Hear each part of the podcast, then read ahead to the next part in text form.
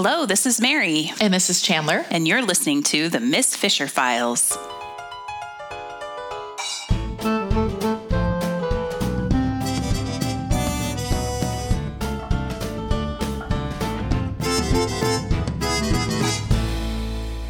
Welcome back. Today we are talking about season one, episode five Raisins and Almonds. So the last episode was. It was grim. I think Yeah. that would be the word to define not only the show, but also sort of our review of yeah, it. Yeah, we kind of weren't the kindest.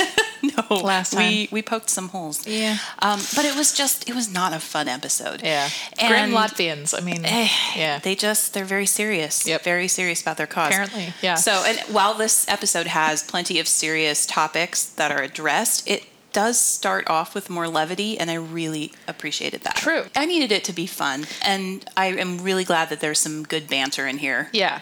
Now, should we give kind of a recap of this episode? Yeah, that's a good idea. So when we first start the show, Phryne is at an auction trying to buy a painting, and it kind of falls through because the owner doesn't realize it's being sold. Yeah. And while she's trying to make arrangements with him to get this painting, um, suddenly a body is There's found. a body. There's a body. Big surprise. Right. Body in a bookshop. body in a bookshop that is discovered while she's standing there, and so of course she has to go and investigate with everybody else. So I mean, how could you not? Well, right. Yeah. And th- isn't this where Jack says, "Why is it? Why are you always here? Why is it always you?" Yeah, basically. I mean, it starts off right, pretty much right away with them having a really funny interaction at Yeah. the bookshop when he comes to investigate, and of course she's there, and he's basically asking, "Why are you here?" Yeah. He says, "Do you have an interest in this case?" And she says, "Well, not really. I until recently I owned that painting over there until it was." Proven to be stolen and he says it's always complicated with you which Jack, it's not going to get any less Yeah. complicated, FYI. So you pretty you you summed it up quite well there. Yep. It is always complicated And with that, her. that wonderful dry delivery again. it's a really good that we know and love. so yeah, we have this body. We think he may be an epileptic, but it turns out it's poison. And uh, so then the- rest of the episode is trying to figure out who this poisoner is. We kind of delve into some familial politics. We talk about yet another political cause that was big during that time, which was the the Zionist cause um, for trying to find a Jewish state in the Holy Land, um, which wouldn't be realized for another couple of decades.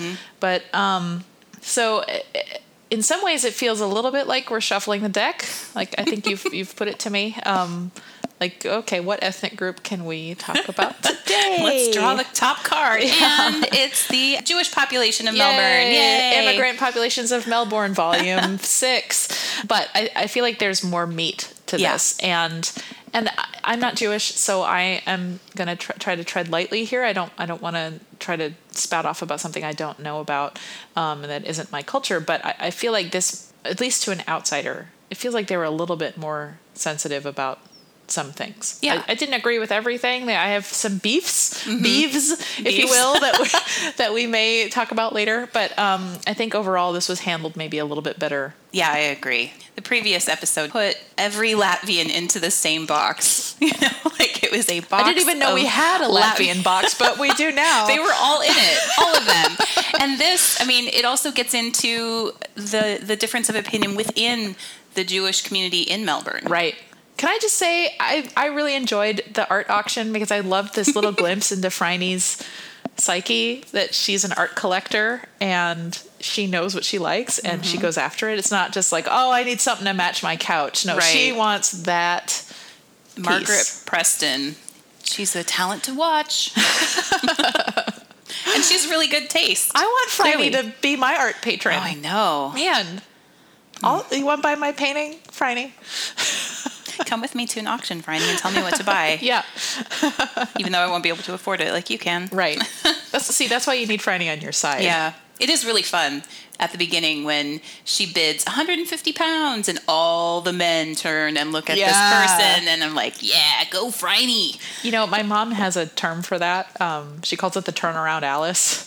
Turn around Alice. It's more to do with people in tiny towns. Like, if you ever taken a road trip and you stop for gas in a tiny town or Dude, you, I'm from. well, there you go. So, okay, you walk in, and then everybody turns Oh around to stare at you. Yep. And my mom coined the term the the turnaround Alice because she was in a, I think it was like a, a cafe or something in North Dakota of all places, Mm. and she got it. She got a classic one from a woman working there who was wearing a name tag that said Alice, and so in my family, it is now the turnaround Alice. That's great.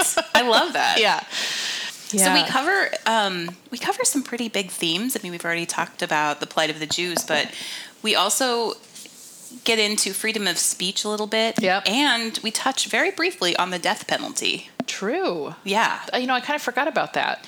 It's just one line. Yeah. Can you think- recap that for us? So Miss Lee is being released at the very end Yeah. um, because she's been found innocent, and Phryne comes to wish her well, and they're talking, and Phryne is telling her that the murderer Chaim is going to hang for it, and Mm-hmm. Yeah. Miss Lee says, "A life for a life. How does that help?" And Phryne says, "It doesn't, not in the least." Yeah. That was really powerful, Yeah. and that's the I think the only time we touch on the death penalty, which is always present. I mean, because it's a murder mystery show, so we have somebody murdering somebody in every episode, and I think being an American at this point in time, I forget that that was just a done deal. Right. If you were found guilty of murder, That was it. Yeah. Yeah. And I forget, like when I'm reading Dorothy Sayers too. Actually, that was a really good one. Um, so Lord Peter Wimsey, it I can't remember which book it is. It might be Strong Poison. Um, it's sort of revealed that he has a really hard time with it when he finds somebody guilty, Yeah. And when he like calls the police in and says, "Here's your murderer," because he realizes he's sending that person to their death Right. and it's it's a quick process. It's like I don't know, two weeks or something. It's very very quick usually. Um, Yeah, it's not like then. now where people languish for decades. right? Yeah, aren't, it's not months of appeals. It's like that's it, a couple Yeah. weeks, and you you get hung. And that would be a really hard thing to know. Yeah. I mean, I, staring that down. yeah. Yeah. Yeah. and being sort of. I mean, obviously the murderer did something they shouldn't have done, Yeah. and uh, that's why they're there. But but to be the person who fingers them and says Right. like, "Nope, it's well, you." you know, that's the plot of the musical Chicago. It takes place a similar time period as the 1920s. Yep. It's about the first women on death row Mm-hmm. in, in Chicago, and they had never actually hanged a woman at that point. But yeah, it's it's it's an interesting. It's pretty topic, intense. yeah. And yeah. So, I have a question. Are we sh- uh, so the the murderer? His name is Chaim. Is that right? yeah, I think so. Because Chaim is. Correct me if I'm wrong. The Hebrew word for life. Oh, really? Yeah. So like when you're at a when you're at like a bar mitzvah and someone says l'chaim, that means to mm. life. Okay. It's kind of ironic. Hebrew origin, which means life, says the Wikipedia Go Wikipedia. or Wikipedia, as we call it now. the show. Wikipedia. Yeah, Chevy. That's how Chevy Chase in Community says it. oh, that's funny. Wikipedia. Wikipedia. um, Run by Obadiah. So uh, it's they barely touch on it. It's just that one line, but once again, it reinforces sort of the progressive nature of Phryne. Yeah. And you know, at a time when it was just understood if if you were found guilty, you would hang. I, I appreciate that they have that in there, and Yeah. they don't really dwell on it. Yeah. Um, that's it. That's all we hear. But it just uh, it kind of helps fill out the the picture a little bit more for her character. Yeah, definitely. I, I think one of the, the themes that there's kind of a circular theme happening here too that I've noticed, and that is um, I, th- I think they're trying to mirror the um, Jewish culture in that they're referencing these very, very ancient practices and ancient traditions in new ways. So let me let me let me give an example. So Okay. for instance, they're talking about the Kabbalah. Now, the Kabbalah is Jewish mysticism. It's an ancient text. Um, but it's not just that. They talk about alchemy in this, which is not limited to Judaism. That's that was a worldwide thing. Um, they talk about invisible ink, which is a very old practice. Um, they talk about bookbinding and and and the idea of hiding valuables in the binding. And I, I think it's really fascinating that they used all these very kind of ancient techniques to tell a very modern That's true. story. That is, Um, yeah, I hadn't really put that together, but you're right. There are a lot of very, very old themes going on here. Yeah. And lots of fodder to geek out over if you're me. Um, I do I do a little bit of bookbinding in A my, my artwork. I don't think of myself as a bookbinder, but I do it when I need to for a project. And that scene where there's valuables hidden in the in the binding of the book, I kind of I kind of predicted that because I had heard of people doing that, hiding Hmm. valuables in that. But I still was horrified when she took the letter opener to or when as she didn't, Simon did. Simon figured it out. When Simon took that letter opener to the spine, I was like, I think there was a bit of a gleeful look on her face, too. I think she was they- like, "This book is really boring." Let's Let's attack it. Yeah. oh, and you know, knife fight at a bookshop on the roof. On the roof. What's Oh cooler goodness. than that, right? That scene is really funny. I also because when she sneaks up on the guy and gives him a little bit of a warning, like drop the book or something, Yeah. and he manages to Topple the whole bookshelf on yeah, her. very Yeah. easily. And then she says, "Damn, my gun." Which is not a pro move. If you No, lose really your not. gun in the midst of a battle, do not announce it to your attacker. True. So that That's I was giggling when I heard that. I mean, like I obviously, loved Jack's Jack's wry interrogation afterwards when he said, "And so you called for help?" No, I, you know, Stabbed him. Stabbed him. that whole scene is really great.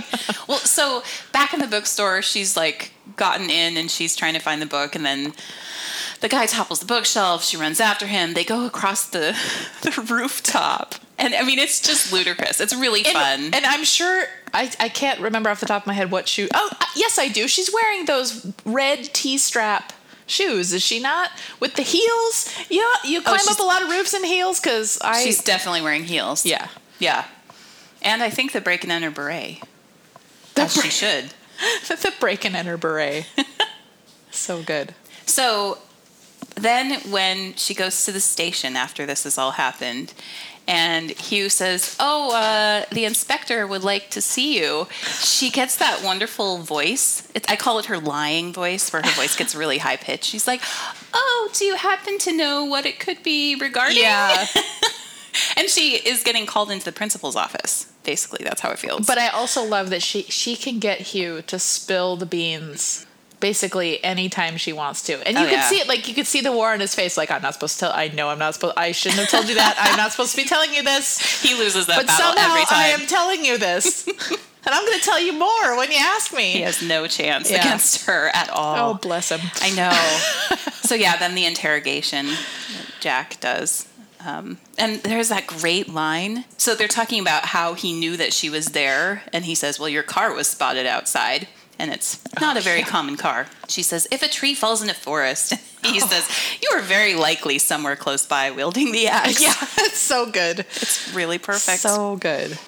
So they have a really nice give and take in this scene because he's giving her some information about the case, and she has the name of a suspect, but she won't give it up until he lets her look at the file. True. And that is going to happen so many times, but I really enjoy watching Yeah. it. Well, she also she does that at the beginning too because she squirrels away that little teapot or teacup handle Yeah. that was under the body. Well, and then she also finds the thing in the spine of the book and doesn't manage. Just just he says, "You're going forgets to you were to- going to turn this in, right?" And she says, "I think I just did." Yeah. It's just a little bit of, you know, tampering with the crime scene Just and suppression delay. of evidence. Just a little light. It's like Yeah. Arrested Development, where he says, you know, I may have committed a little light treason. or, or I'm a little bit pregnant. Yeah. Which I actually did use once when I was like four weeks pregnant. that is hilarious.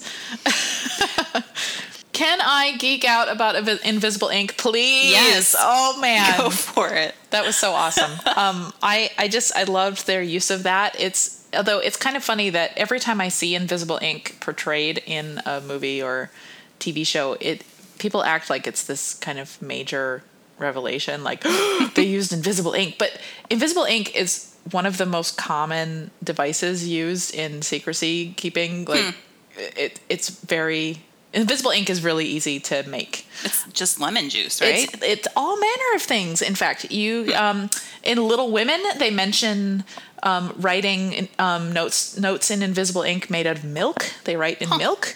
Um, soap water can be used as invisible ink. Vinegar, uh, sugar solution, lemon juice. So pretty much anything you have in your cupboard. Pretty much, yeah. um, but so I did a little digging because you know I like to do a little digging, and I found out that during World War II they actually published um, the U.S. government actually published um, training manual for their um, their special operations executives, the SOEs, which were basically spies. Um, they published a training manual that had advice on the ideal properties of invisible ink. Huh. And it included that the ink should be water soluble. So most of the things we just talked about are um, odorless. So that probably leaves out lemon juice. Um, does not leave deposits on the paper that can be seen in the light, which is, I think, important. I think soap water is guilty of that.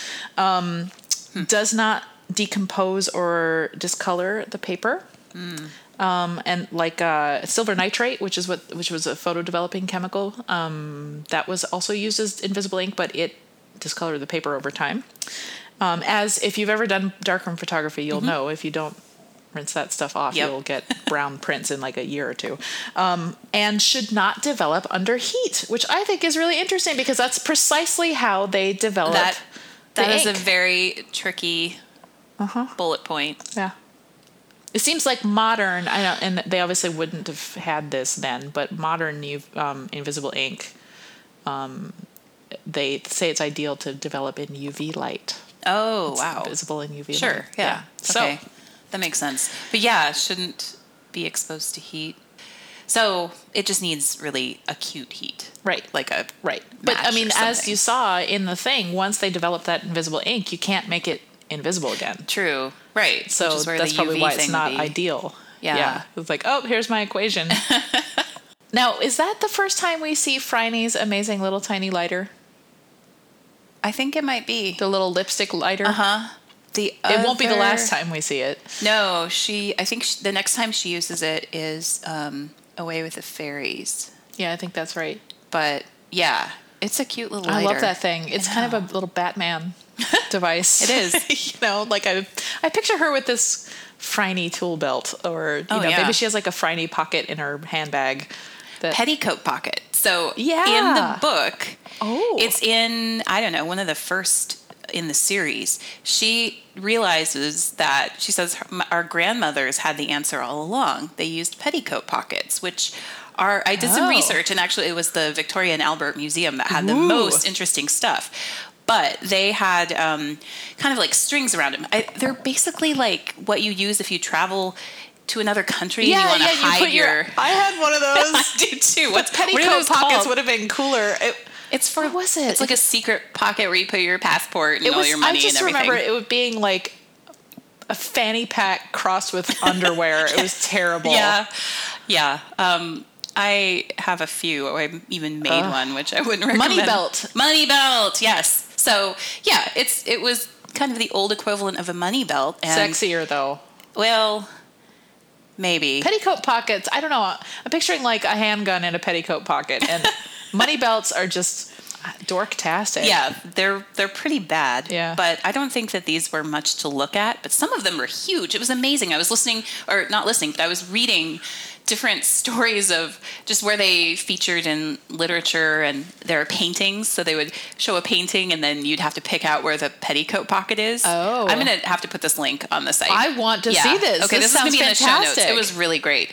Um, but these things could be really big. They were talking about like women would carry so many things in them, including like entire meals.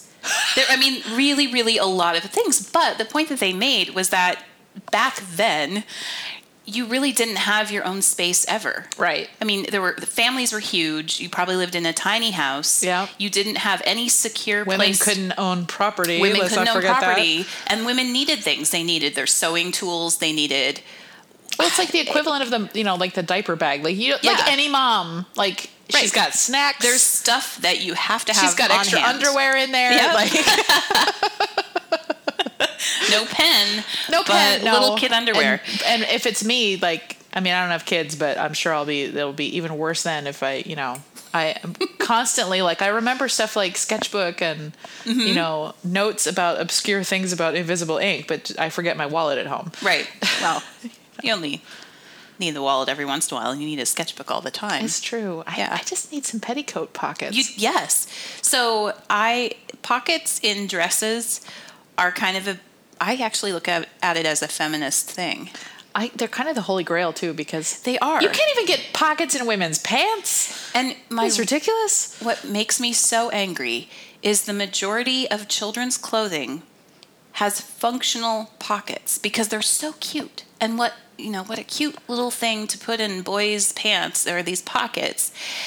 And I mean, we're talking for infants. Like three month old clothing has functional pockets. And I, as a grown Oh. ass woman who has things to carry with me, cannot find a good dress sometimes that has pockets. But don't you know, pockets ruin the line of the clothing. apparently, up. I know it's so stupid. There, okay, I, I believe that that does come into play sometimes, but then I don't buy those dresses. But yeah, like I, I way more often I'm like crap. I don't have pockets in these pants. it ruins my That- day. It never happens, and I'm like, oh, I think the line of these pants might not look so. Like it, Right. it never occurs to me. I it makes me furious. I just don't buy things now if Yeah. they don't have pockets because I and I actually kind of take note of who made that. Until the pretty people of this world take a hmm. stand. Yeah, it's true. Yeah. Well, that was so. Wow. What were we talking about again? So petty pockets. That Oh, that will her, solve her everything. Batman storage system. Yeah. Yeah. So I don't. I, we never see them in the show, which Well, is I kind mean, of where else disappointing. is she's she's got that golden gun. She's got a stash. She's got her, you know, her lipstick lighter, and in this episode, we find out where she stores her little her Oh. little knife. which I love. And she says, "You didn't see that." Yeah, and I, I love that. So how? What did she mean by that? That could go so many different ways. Oh, Like you didn't see I- it because you're a cop and I have a hidden weapon. You didn't see it because you're just a- flashed you?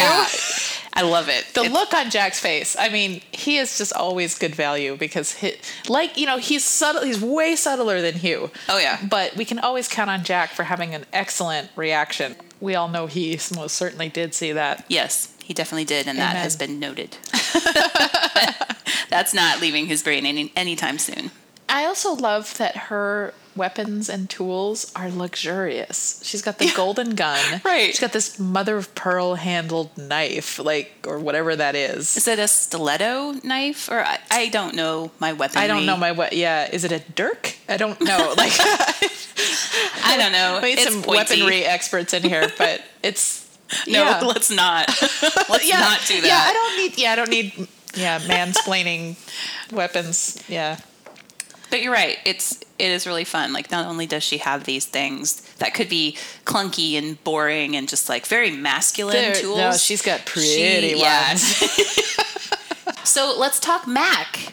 Yeah, She's in this one. Thank and we haven't seen her in a while. I know. She's uh she's always going to be underused. yeah, there's not enough Mac in this There, show. there never is. But actually, this episode is, I'd say, pretty satisfying on the Mac front because Hmm. she helps in two places. She sits down with Dot and talks Explains about, about, Monk's Hood and all that. yeah, and like all the poisons that are very available to you, and Yeah. including, oh, by the way, those blue flowers in the vase Yeah. there, and kind of cracks the case a little bit. Yep.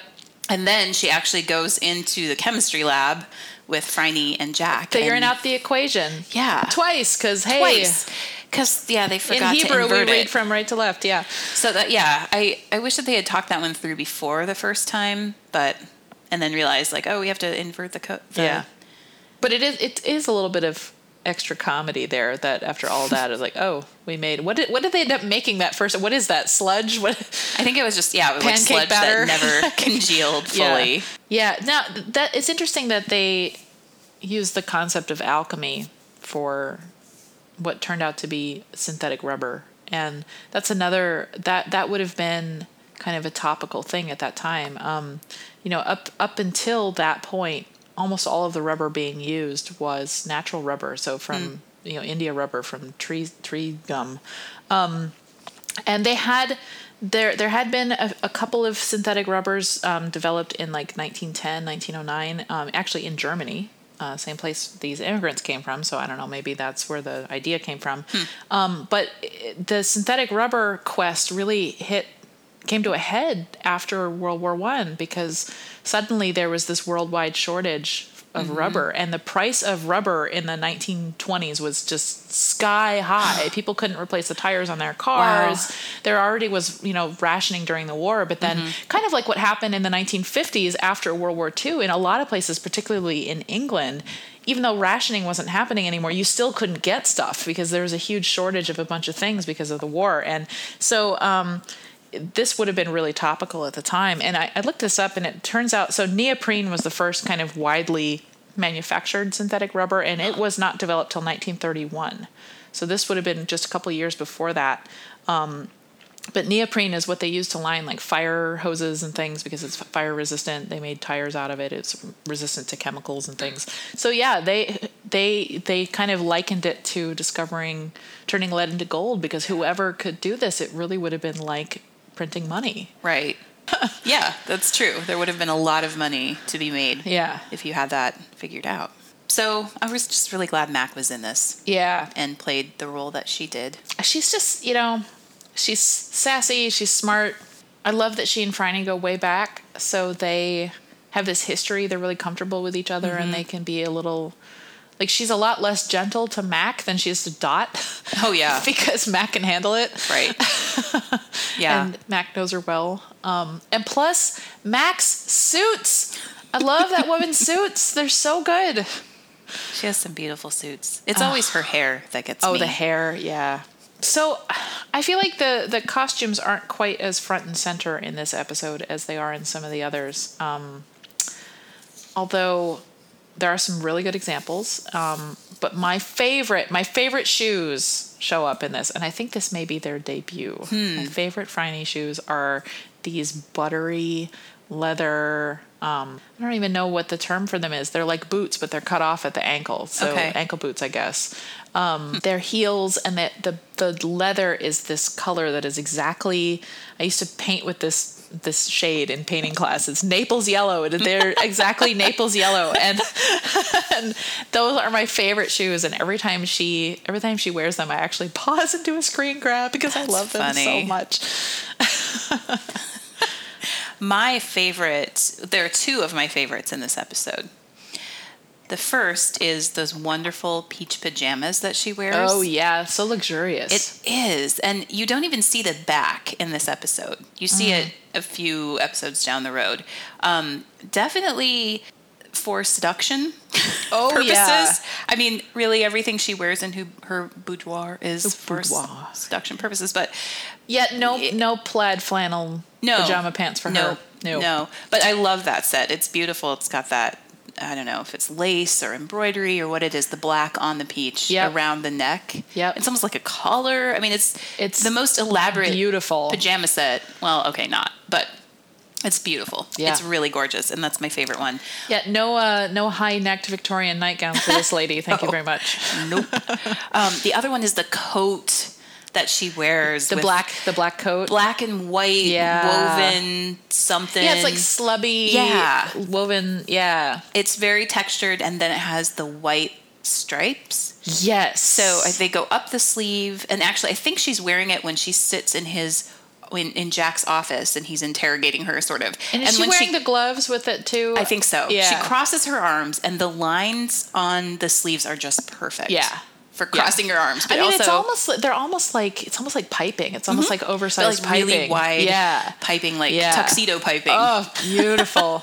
And she, there's another coat that she wears that's I think probably made from the same pattern. It's different material. I Mm. It's think like that that kind of flowing swing coat kind Yeah. of. Yeah. It's got that those stripes of color, like solid color. She can really nail the bold. You know, like some. I think. I think not every actress could pull it off, but Mm-hmm. I think it's both her character and Essie Davis's delivery. Really, I mean, I.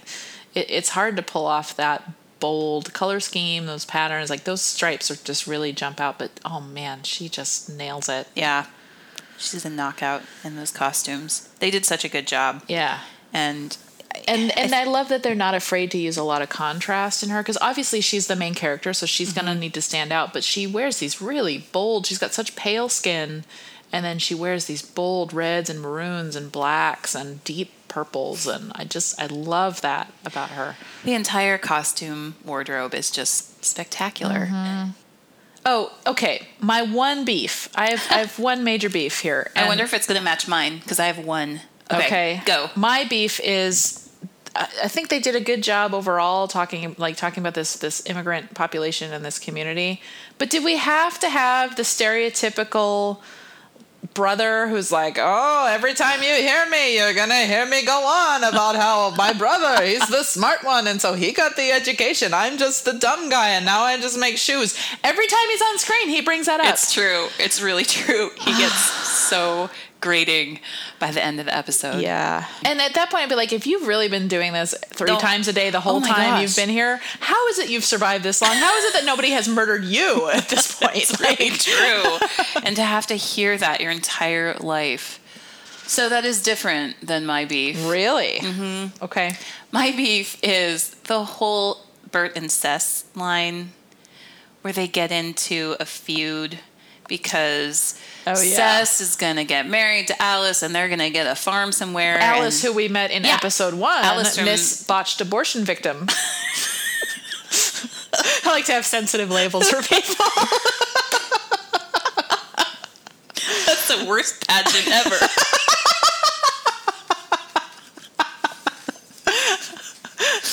I'm just picturing the satin. Sash. Okay. Sorry, I'm just gonna just die laughing over here. I want to make that sash. Oh my god. Terrible. Oh, oh, yeah. Um, Sorry, Alice. so poor Alice, who luckily survives, uh, Bert, within seconds of learning that Cec is going to possibly, I don't know, change his life in some way, Uh, gets he's butthurt. he's Bert. So he just he just gets real pissy, and it's just stupid. It's irritating Yeah. and juvenile, and I really, I, I mean, now going back, like I love Bert and Cec. They're great Yeah. characters, and Yeah. I've seen them all the way through the the series, so I I have a solid understanding of what they bring. But at this point, which was only the fifth episode, I was like, "What are we doing here, guys? Yeah. These guys are suddenly really annoying." Before they were They're just like four year olds now. yeah, Yeah. They were in the background. They were helpful when they needed to be, and now it's like they're trying to shove this stupid feud in my face, and I don't buy it. I don't Although understand. it is hilarious to see Dot kind of box their ears a So bit. yes, and I'm wondering if that is like the only reason for that entire feud to I exist. think you're right. Is just to have her show some sort of assertiveness or So I'm like, uh, I'm gonna be the the mom now. Yeah. yeah, because I, don't I don't see any other reason for it. yeah. I think you're right. And it goes like the whole length of the episode, and it just They went to a lot of trouble to get this Boer War veteran guy with the shiny new shoes. I mean, that mm-hmm. was kind of a lot of trouble to go to. Dot makes him some nice pancakes or something. At the, I, I don't know. It seems awful lot of time was spent on that. It's true.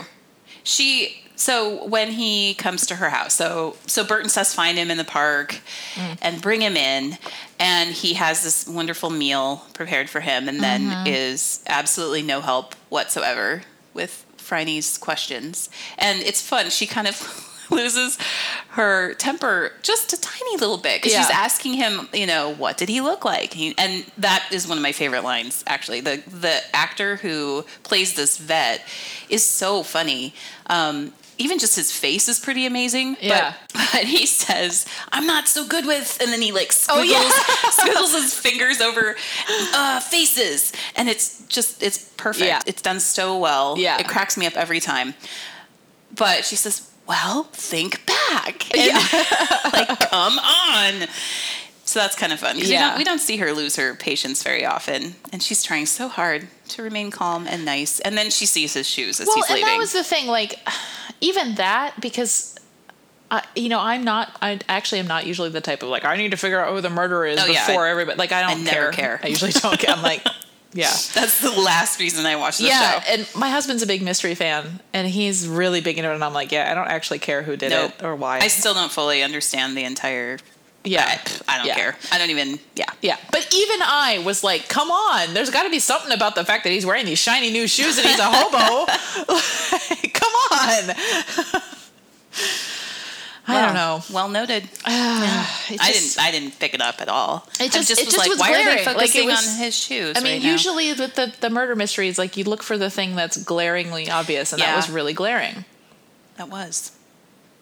So let's go back to Miss Lee. Okay. We talked about her earlier. She's a great character. Yeah, there's a lot there. I really like that when Phryne has clearly already pegged her as the murderer, Miss Lee says, How could you possibly know what I'm feeling? She calls Phryne Hmm. on her preconceived idea of how she should be grieving. And Phryne is generally Miss Feminist. All women Yeah. are not cogs. Like women are all different people, and even Franny falls into that trap. She does. However, after watching it again, I can totally see how she would have come to that conclusion because Miss Lee, I will say at the beginning, when the police are there, when all this stuff is going down, she's a little too calm and collected. She's got one hell of a poker face. She really does. Holy cow. I mean, I yeah, I would have thought the exact same thing as Franny. Yeah. And she starts sort of coming apart a little bit when Jack is interviewing her. Um, and I, I mean, coming apart is not the right Yeah, way to put it because it's it's, barely anything. barely frayed. yeah. Yeah. Um, But I'm sure she views that as, you know, oh, I lost it big time. right.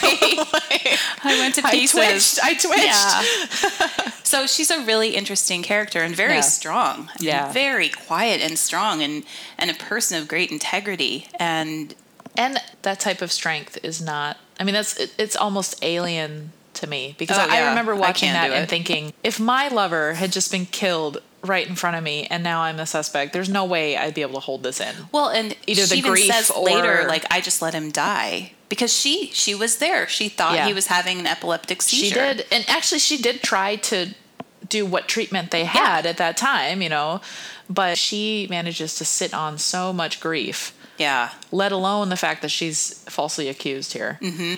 She's such a fascinating character.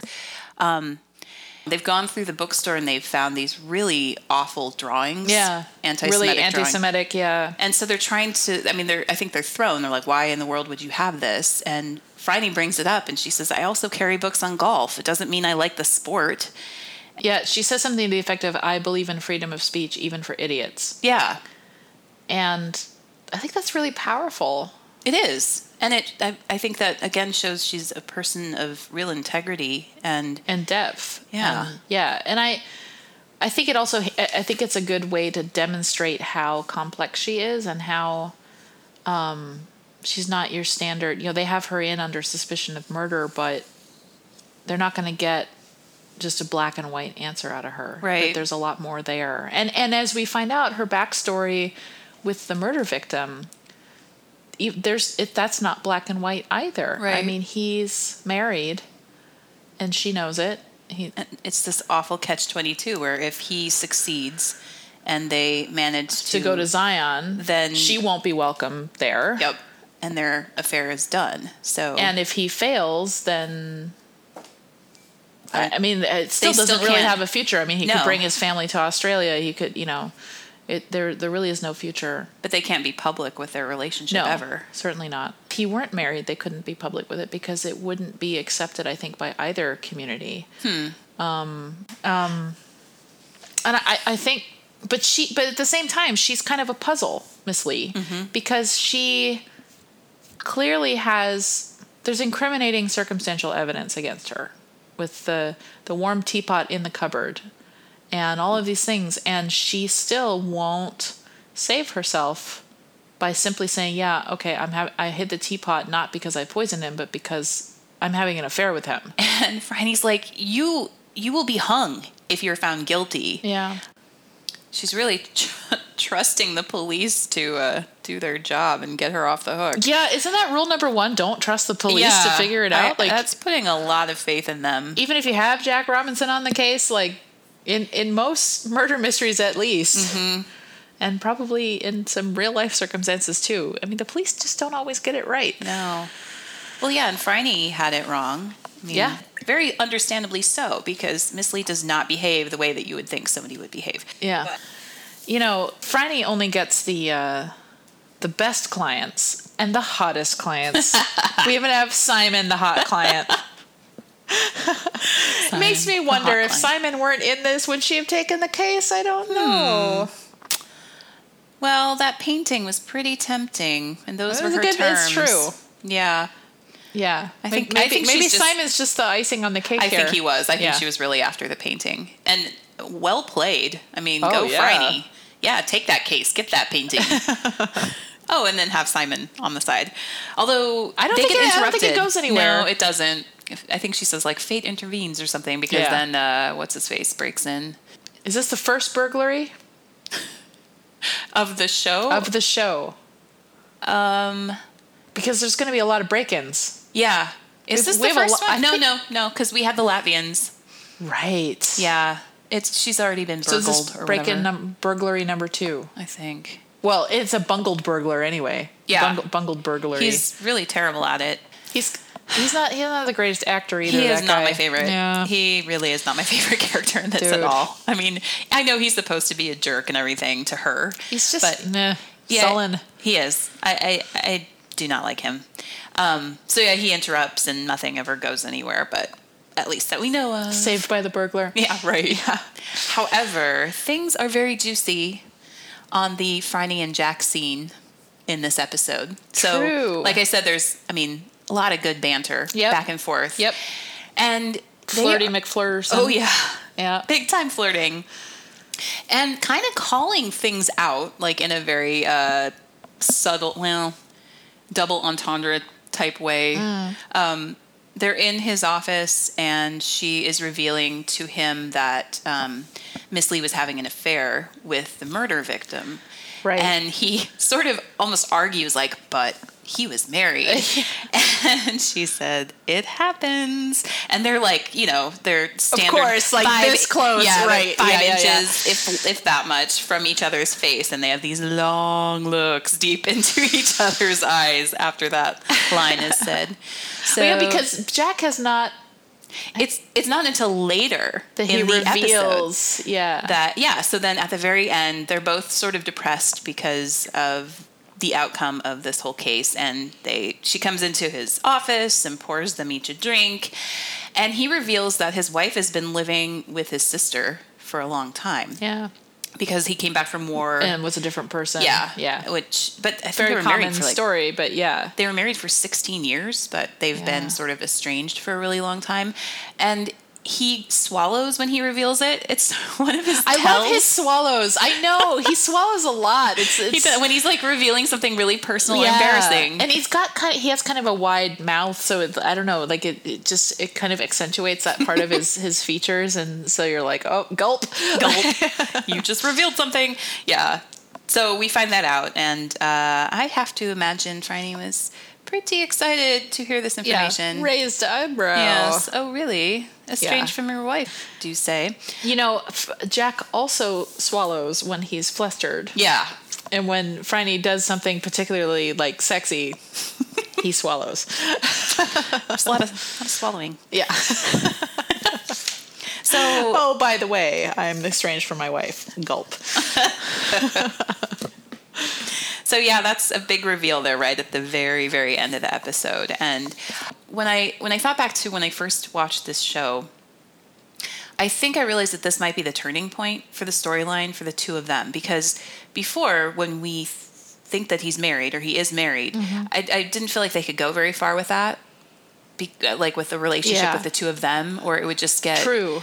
Bad. Like it would get, it was not the right direction Yeah. for these characters. And Well, and clearly, you know, Jack being a man of honor, he's not gonna. She even says, she even calls him that. She, like, yeah, um, a marriage is still a marriage, Miss Fisher. and she goes, especially for a man of honor. yeah, so- yeah. And then they then they toast, and then they have like the crazy long eye sex, even though they've just said like a marriage is still a marriage, and then there's huge flirting. It's yeah, all the things left funny. unsaid. I know. Um, Someone should do a podcast about all the things they're not saying. I think that's what Tumblr is for. right.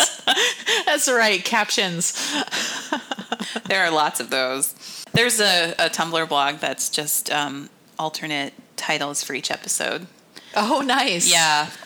So yeah, once once it's revealed that he has he is married, but it's not going well, and hmm. it's been strained for quite some time, then I realize sort of the direction that things are going to go. I mean, is there really any other choice though? I mean, I at first, the one thing I was skeptical about when I when I was starting to get into this show was I didn't want another typical will they won't they re- relationship because I have zero patience with that. Like any, particularly American sitcoms are terrible. Like Yeah. anyone who's you know watched Friends for ten years Oh, or yeah. or uh, Glee or what like and it's like once it takes forever for characters to get together and then Mm-hmm. they're never together for more than about five minutes and then something bad happens and I have so little patience for this because it's like the the romantic will they won't they ends up being the entire thrust of the show and Mm-hmm. I'm so tired of that so I I was skeptical at first with Franny and I'm so glad they didn't do that. I mean, there is some will they, won't they? There is Well, some, but it's a- not tortured. It's not. Are you are you sure? Because I feel like it's pretty tortured, like in season three. I guess okay. I guess I I haven't yet felt like I need to strangle anybody. Oh. Uh, I cannot claim the same thing. I guess I feel more like Franny is just she's gonna flirt. Flirter's gonna flirt, hater's gonna hate. Like and it's kind of part of who she is. And she's already established that she's not uh, uh, maybe this is it. In all of these other will they won't they scenarios, the woman is like waiting for him to come around, or he's Yeah. like waiting for her to come around. Franny ain't waiting. That's true. That's very true. Yeah, the show doesn't stop just because they haven't gotten together yet. Yeah. and and you know she'll you know maybe she'll be there when if and when Jack finally comes around. her life doesn't stop. Oh, no. at all. She's not hanging around. And yeah, I think you're right. That that definitely makes it a lot more palatable. It is, I would say, very torturous at the end. I'm, I'm not alone. I know this for Yeah, sure. it's true. it's very frustrating at the end. It's like a friend of mine uh, read the the Twilight books, mm-hmm. and uh, she told me she was gonna, you know, put in a formal request that they the titles be changed to "Just Have Sex Already." yep. yeah, I feel yeah. There's maybe a little bit of that. You know, Jack is like losing. It's like you're losing ample, like major opportunities here. But but I guess it it just doesn't bother me as much as it does when with other series. Yeah, I definitely get that. I because think Franny's got plenty to do in the meantime. that- yeah, right. Like the show, that's not the impetus right of the show. and, you know people keep dying right? People. Yep. So there's still murders to be investigated. yep Um, still fabulous clothing to be worn Yep, tons of that, and I don't, I don't need it to happen in order to enjoy the show.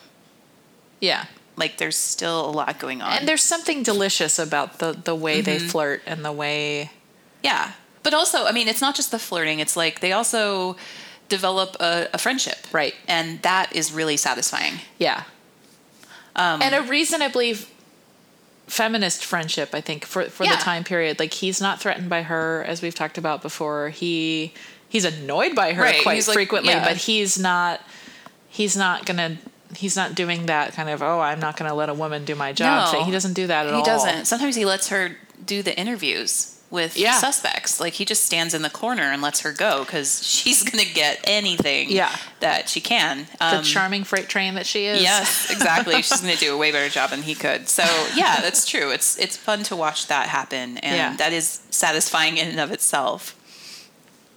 and he doesn't get sulky he knows she's going off with the the simons of the world or what you know Well, there are a couple episodes. There are a couple times, but he's never like he, he might raise an eyebrow or kind of you know be a little like mm, grumpy, but he's not whiny pouty. He doesn't interfere. He doesn't say to her, "You can't go home Well, with he him." He doesn't. Yeah, he doesn't interfere, and he doesn't like disallow, even though that's not even. But he doesn't lecture her. He doesn't. But he does. He'll make a comment every once in a while. Even Yeah. in the in the next episode, he makes a comment. Right, and then but then she's always ready with a "don't care" Yeah, pretty reply. much. Like, and I love that that's just shut down. yeah, he, he it builds up and builds up and builds up and then he makes a comment and then she's like Nope. tough Yeah. too bad you have no say in this I don't see you stepping up yeah here. and i feel like that's the show like bringing us back to this alternate reality where there's no judgment and like Right. they've let the judgment build up almost like the show has and then Jack is the voice piece for it, and then we just let's shut just down. cue the Beach Boys going, "Wouldn't it be nice?" Like it's just, I know. oh, that alternate universe. I want that. It's a really great alternate universe. Yeah. It's very comforting. Yeah, I like it. And then as soon as I'm, you know, next time I am out in public and some stranger mansplains me, then I then I'm I have the harsh reminder of, oh yeah, we don't live in that world. no. But maybe we can all channel a little Phryne Yeah, I try to. in our own lives. She's a good role model for that, yeah. for feminist rage. Done elegantly. Well, should we toast? I yeah, I think we have I think we have probably nattered on a bit maybe this time, but but there was a lot to talk about here. Yeah. And uh yeah. So I don't know. May, maybe in, in honor of all of these ancient traditions and of of finding the new recipe for whatever the magic thing is, for maybe the new feminism or whatever, maybe that requires a little bit of alchemy in our lives. So maybe we should toast to that, I like that. to the magic elixir, to alchemy. To alchemy. Cheers. Cheers.